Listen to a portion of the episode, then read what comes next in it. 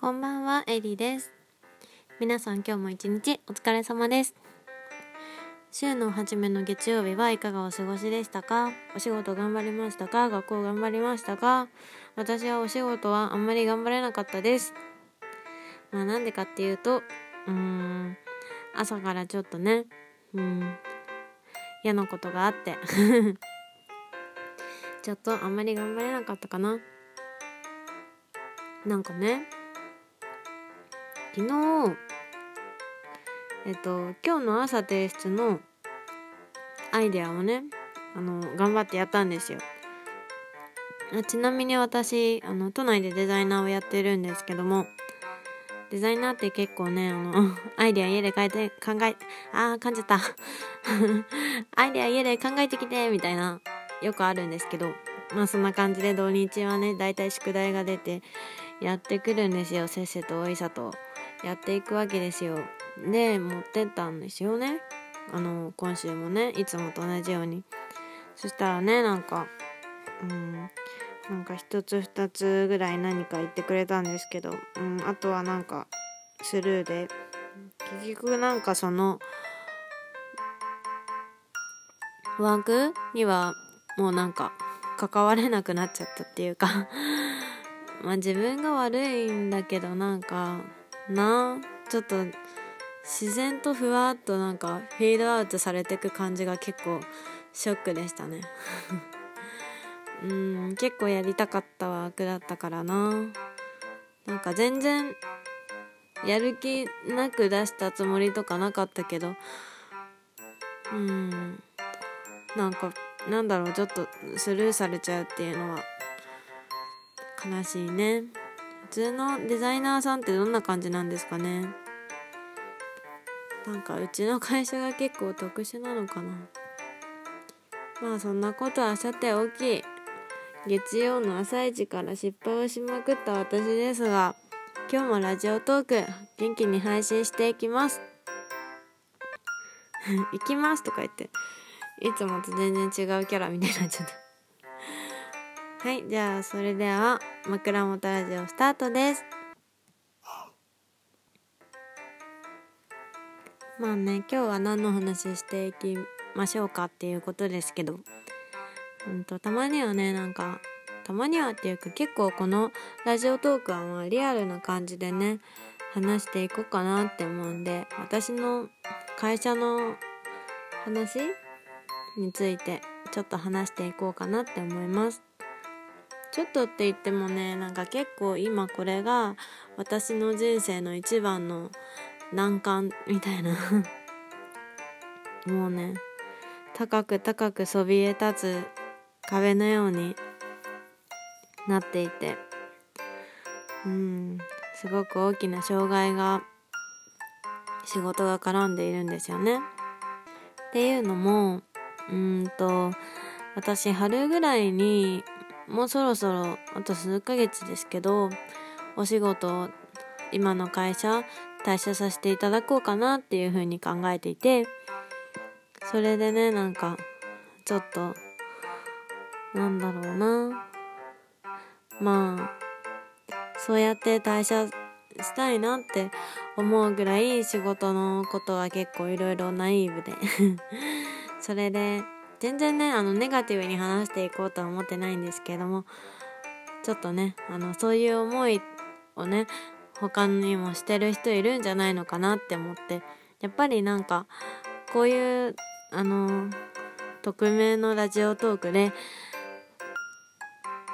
自分とね同じ思いしてる人になんか伝えれたらいいなみたいな思って。今日この話しようかなって思ってます。うん、まあ、なんで退社したいかっていう話ですとですとですけど まあもうなんかいろいろいっぱい理由はあるんですよ。いっぱい理由はあるんですけどもう本当に多分12分あっても語りきれないぐらいの理由があって。だから一番簡単に言うと今の人生を、あのー楽しめてないし今の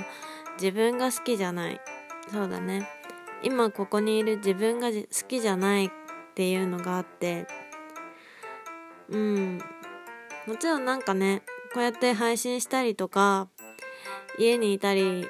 友達と話してたりとかそういう自分はねまあそれなりにうん。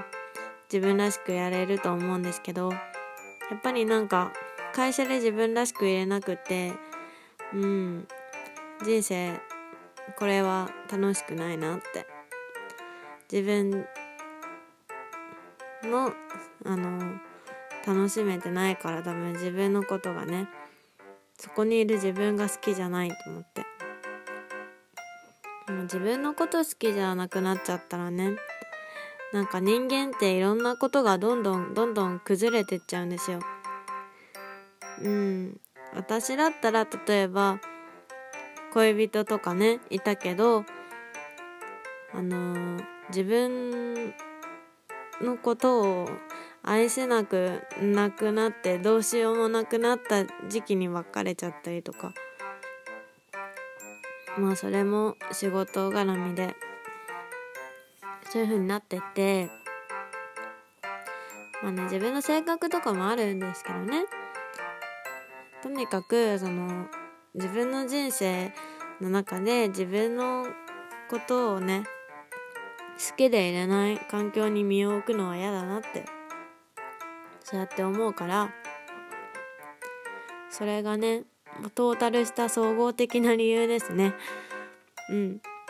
それが理由でお仕事は辞めようかなって思っています。だからもしなんか今ね仕事とか学校とかなんかバイトとかでも全然一緒だし、まあ、一緒っていうかうん。なんか何かしらね自分のその置かれてる環境に対してどうかなって思うことがあったらこのまま居続けてもいいのかなとか考えてることがあったら全然ねその自分の感情を一番に優先した方がいいと思う。絶対にねあの人生の中でねあの自分のこと嫌いでいる時間なんてただもったいないだけだからだからあの自分ぐらいさ自分のことを精一杯愛してあげましょうよっていう そういう風にね私は思っていて。だからなんかもしさあの学校とか会社とかそれをなんか途中でやめるっていうことがあの逃げだみたいな